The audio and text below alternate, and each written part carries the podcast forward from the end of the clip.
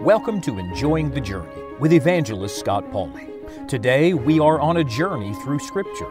We hope you'll join us as we make 66 stops through each book of the Word of God.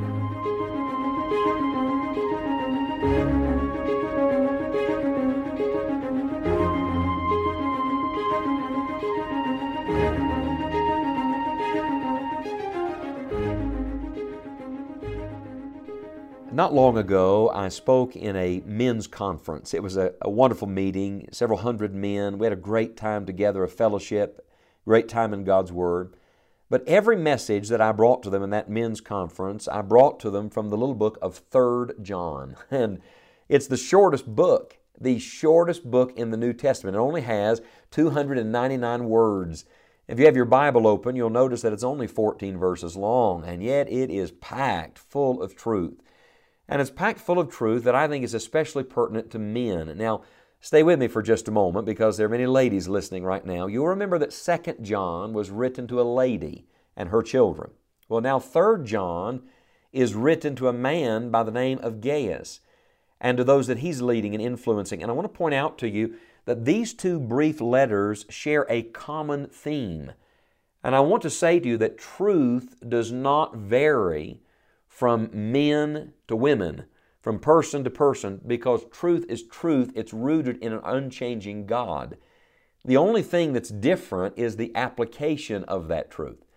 And so I love to read and study 2 John alongside 3 John. The reason I believe 3 John has so much to say to men is that there are three main characters in 3 John, and they're all men, and they all have a message for us. Now, John, once again identified as, as the elder, is the one writing. 3 John verse 1 says, The elder unto the well beloved Gaius, whom I love in the truth. And then he says this, Beloved, I wish above all things that thou mayest prosper and be in health, even as thy soul prospereth. That's quite a prayer. That's not a health and wealth gospel. He's saying, Your soul is so healthy and so wealthy that I'm going to pray God will make your body and your material goods to match that. Uh, that's a scary thought. What if God made your bank account to match your spiritual wealth today? What if God made the health of your body to coincide with your spiritual health in your own relationship with Christ right now? Obviously, Gaius was a deeply spiritual man. We don't know for sure who this man was. It's one of the most common names in the Roman Empire. But we do know that John referred to him four times as his beloved. So I believe it's one of John's converts. It's someone that John led to Christ, and he has a great deal invested in him. Now, the theme of the book, see if this doesn't sound familiar, is walking in truth. You'll remember that in 2 John we had the same thought about the truth. Well, it's repeated here. And the word truth is used six times in this one little book. Listen to verses 3 and 4 because they're really the key. He says, For I rejoiced greatly when the brethren came and testified of the truth that is in thee, even as thou walkest in the truth. And then he says, I have no greater joy than to hear that my children walk in truth. And I want to say amen to that. As a father, there's no greater joy than when I see my children following the Lord Jesus Christ. And John speaks to his spiritual son here and says, There's no greater joy than me seeing you following Christ and walking in the truth. This phrase is convicting to me. He says, The brethren came and testified of the truth that is in thee. I wonder what the brethren would say of me today. I wonder what the brethren would say of you today. It's not just what you think of you, what do others say about your testimony of faith?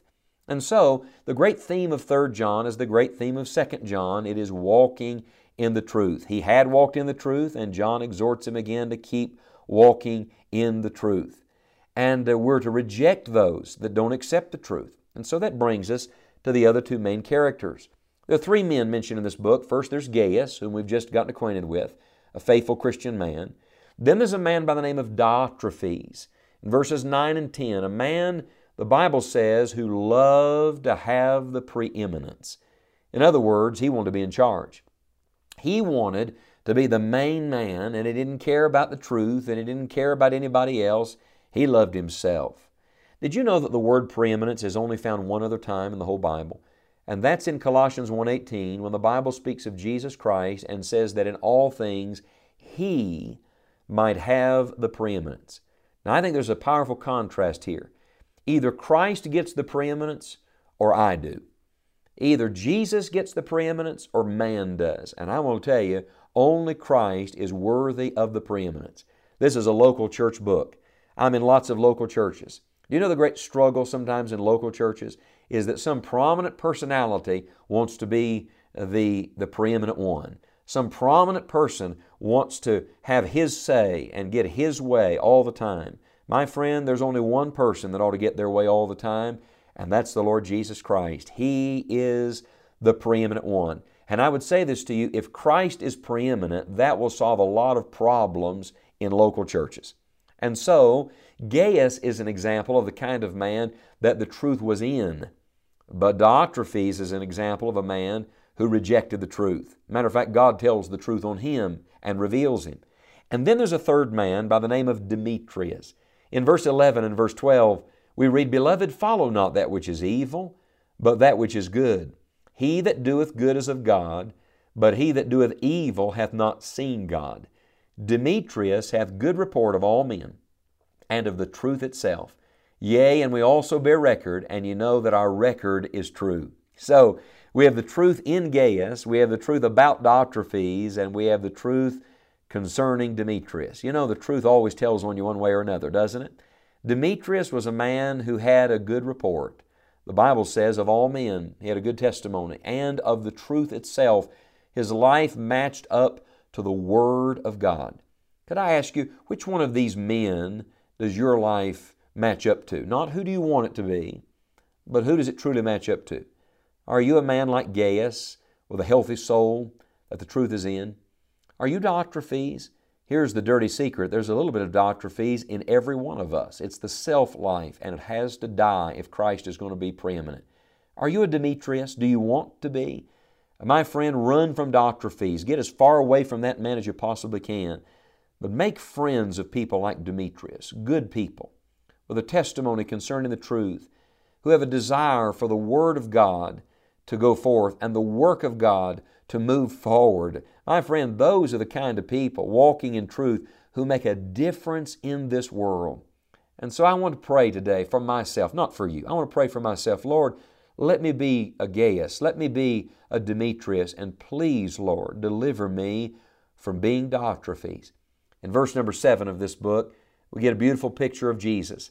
It says, Because that for His name's sake, they went forth taking nothing of the Gentiles.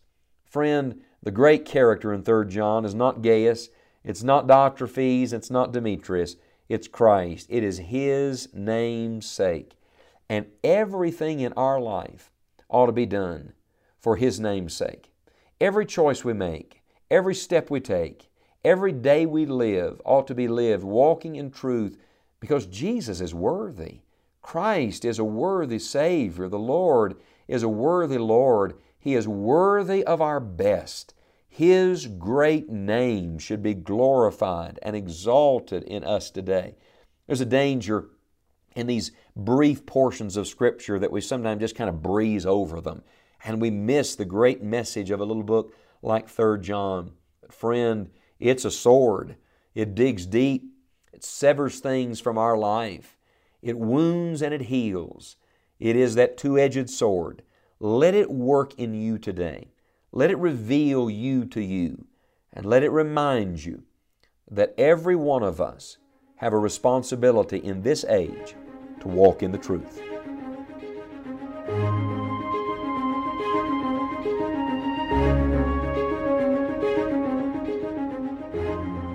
Friend, did you know that the purpose of the Bible is not to know the Bible? the facts, the people, the places.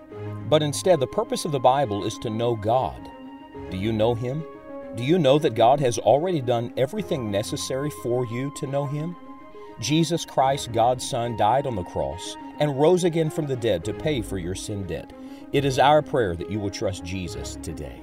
If you'd like additional help in your Christian life, be sure to visit our website, scottpauley.org. Among the many resources we have available, we're excited to make available to you a Journey Through Scripture daily Bible reading plan. This will be a tremendous help in our current study. Until next time, may God help you to enjoy the journey.